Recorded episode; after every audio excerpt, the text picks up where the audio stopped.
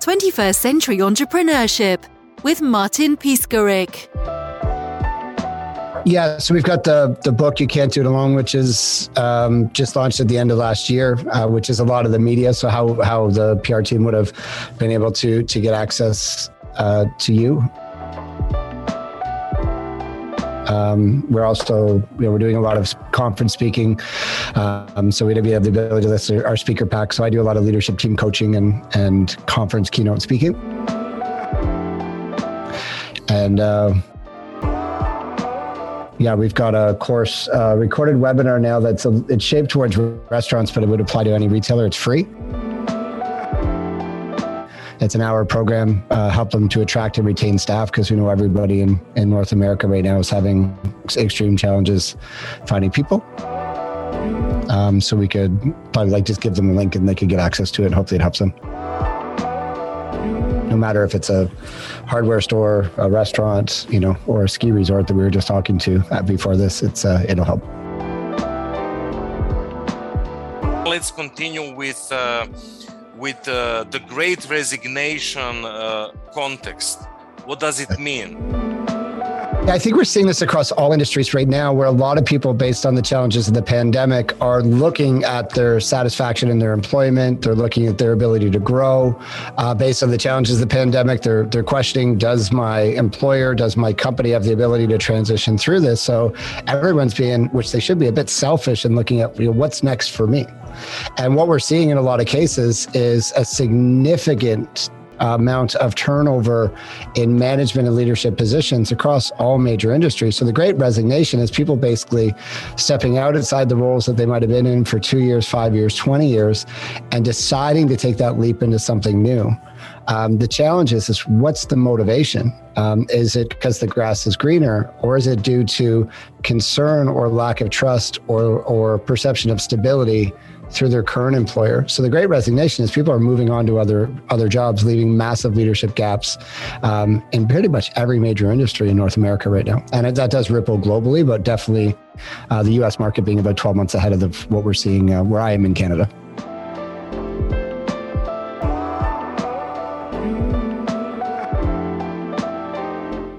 Are the strategies to develop and encourage employees uh, who have uh, stayed during a high turnover period? Yeah, for, for me, retention is one of the biggest things that we focus on. And we've recently put surveys on LinkedIn to ask people what's their number one focus for 2022? Is it attracting people, so getting people to fill our teams, or is it retaining people? And to my surprise, it was 71% of respondents that completed the survey on LinkedIn said their number one focus for this year is retention. And I was just on a call with Burger King and McDonald's uh, with somebody who's working with Burger King and McDonald's, and their number one focus is retention as well. So I think from our side, we have to have a strategy. So, what are we doing? Before we start focusing on hiring new to fill our staffing grids, what are we doing to secure and show the people that we have that we care? So, I think the biggest thing is number one is communicating to them their value. So, they're valued, and they're needed. And this sounds this sounds like common sense, but it's not common practice. My phone rings a few dozen times a week from leaders who don't know if they fit. Once we have communicated them that they're wanted, they're valued, and they have a place with us, and we have a vision forward, the next thing that we want to work on with them is being crystal clear what's expected of them you know, the pandemic changed globally, and whether no matter what stage you're at from the recovery of the pandemic, we've seen transition and change, and most people's roles have shifted. So, if we want people to truly propel or exceed, exceed expectations at work, they need to know exactly what's expected of them, and that's a lesson I took from Jack Welch, the top CEO of the last hundred years, when I spent some time with him. He said, "Matt, you need to make sure every single person that works with you or your coach knows exactly what's expected." And then the third part is how are we coaching and developing? So, what people want, the Gallup organization does the largest employment study on the planet. I think it's every three years. They survey 8 million people across eight business sectors. And what the surveys show from a staff engagement perspective is once people's Q12, base financial, yes. sorry? Q12. Q12. Yep. Q12 is one of my favorite. Yeah, we do, we exercise the Q12 survey. Thank you, Gallup, for that. Um, biggest simplicity. But um, when it comes to um, looking at the Q12 surveys, what people want is to know um, what's expected of them at work. So once our base financial needs are met, what's expected, but most importantly, how do they have the opportunity to learn and grow? So as people, if we're not growing, it's the perception as humans that we're contracting, or you know, we use the dramatic word we're dying. But Gallup shares number one, base financial needs. But once that's exceeded, once I pay my rent, pay my mortgage, you know, have my take my partner out for dinner or do something with my kids, I want to feel like I'm learning and growing. And if we want to retain people, that needs to be the core anchor for us to make sure people know how they're going to grow inside. And that doesn't always mean promotion. Doesn't mean they have to go up. I mean they develop in their existing roles that they continue to grow their skill set where they are. It's not always climbing the corporate ladder.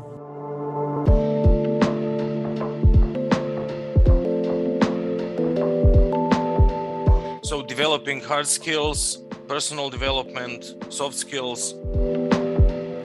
Yeah, I think it's and it's depending on again the, the job and the situation. I think it's both because we do like that's something I'll often hear from employers is I don't mind you know developing my people, but really what I want them to do is be better at their jobs. So and what I think employees want is they want to develop their skill set. So I think it's a it's a delicate balance of both. Number one, how are we how are we sharpening the saw, getting people better to be, how are we getting people better in their current position, but then also how are we giving them develop the coaching. So how are we not sitting there doing management coaching, which is telling people what to do, but spending time creating space with our leaders so they can develop themselves. You know, for most organization, it's not tactical skills that we need to scale our businesses. We need people that can coach, train, learn, develop, inspire. And really what we're doing, my job as a leader is to build future leaders. My job as a coach is to build future entrepreneurs and leaders. And that's what we want to focus on.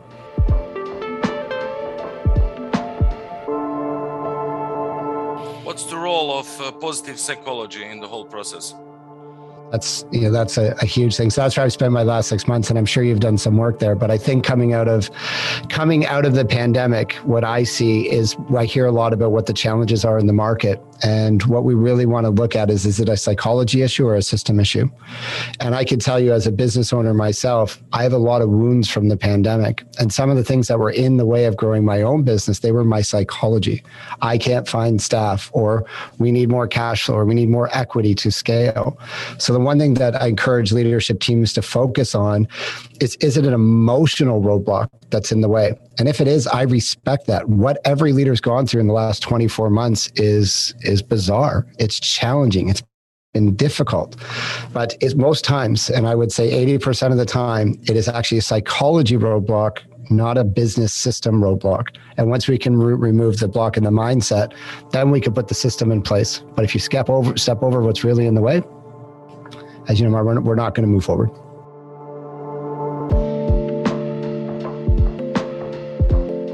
This is a stay interview, and how does it work? Day interview. Um, from our side and there's different ways to do this but often we're looking people talk about exit interviews and say I, I reach out to people to exit interviews. Some people respond. Most people are do are the frustrated ones or the ones that got recruited out. So it's not a real good set of data. But i think as i said earlier so from a retention perspective it's sitting down with your people and looking them in the eyes and sharing with them what the path to leadership is. So from our side is we see you. We we know the last couple years have been hard. It's been hard on us but i can see see that it's been hard on you. And we I appreciate you staying with us and I appreciate how you supported our business. But what we want to do is show you are wanted, you are valued. Here's what's expected of you, but here's your path to leadership. So for every company that I coach, we create a simple structure that shows how they move from entry level positions through to management. There's no guarantees but what are the core skill sets and what are the average timelines? So we're creating realistic expectations for our leaders. And the stay interview creates space so, so that that person that you're coaching, that you're meeting with, that you're creating space with, can can get time of yours to know what do they mean to the company, how do they fit today, and where can they go.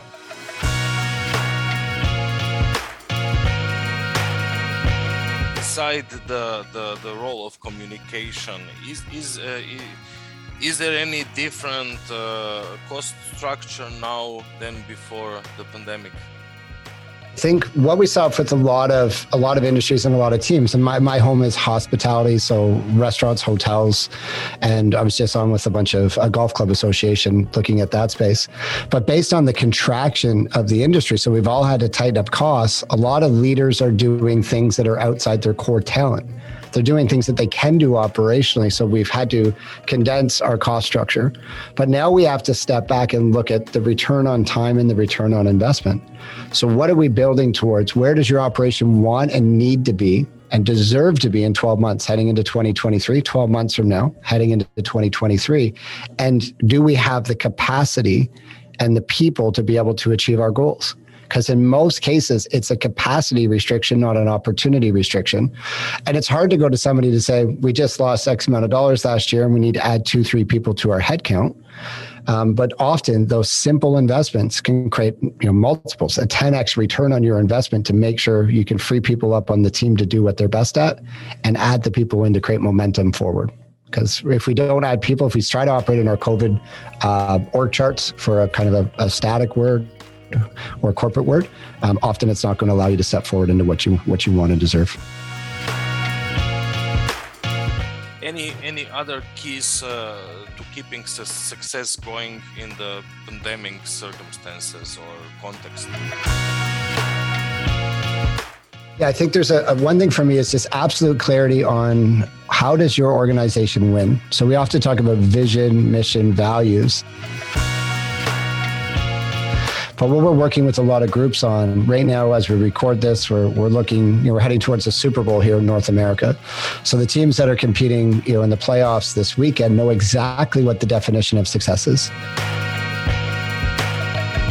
And I often work with leaders in organizations, and we have financial targets, we have profitability or cost targets. Those are a result of human behavior, and they don't often spark emotion unless you have huge bonuses tied to those results.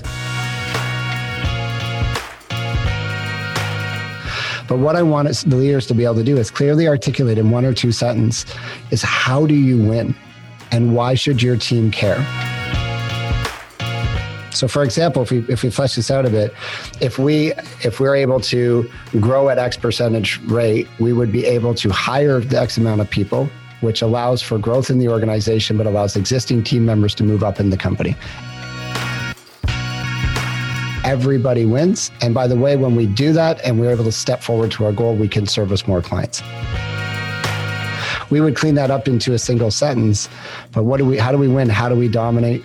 How do we play to win instead of playing safe and playing not to lose? And many of us had to play not to lose during COVID and the pandemic, but that's behind I, I say this respectfully because we all don't know. But if it's behind us now, we need to play to win in order to get you moving forward this year.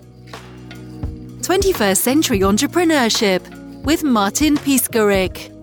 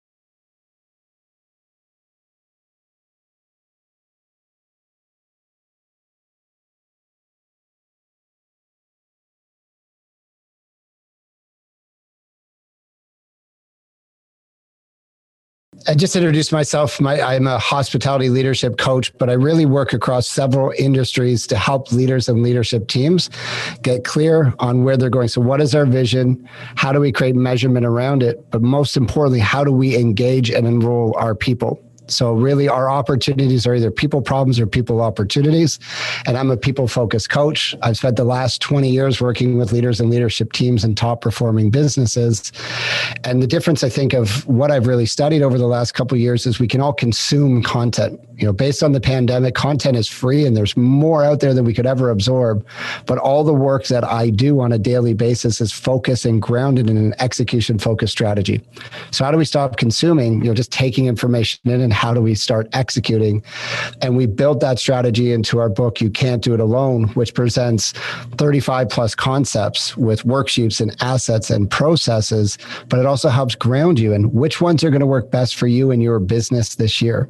So, what are the one, three, five ideas that if you implemented and executed consistently will allow you to build velocity towards your goals? So, we have the book out now, You Can't Do It Alone, that's on Amazon. We also know from talking to leaders, you know, the hundreds of leaders that we talk to each month that still one of the major challenges is attracting and retaining staff. And what we've done is we've recorded an hour webinar that is free. It is my best work over the last 20 years. It's like drinking from a fire hose. But if you want to attract and retain staff, it is in this webinar that we will offer to anybody's listening that I promise if you take a couple things will help you forward. And we also have our, our leadership mastery program, our online course that's available. If somebody wants to go a bit deeper, take their team through a strategy. There's an interactive platform platform. There's interactivity videos, there's testing. And if you go through that, it's more of a working exercise for your team. And myself, I spend all my time talking to leaders, talking to coaches, and on stages. If you're looking for somebody for your next conference or presentation, um, I'd love to send my speaker pack across and see if I might be able to even bring more value to your next strategy session, conference, or workshop.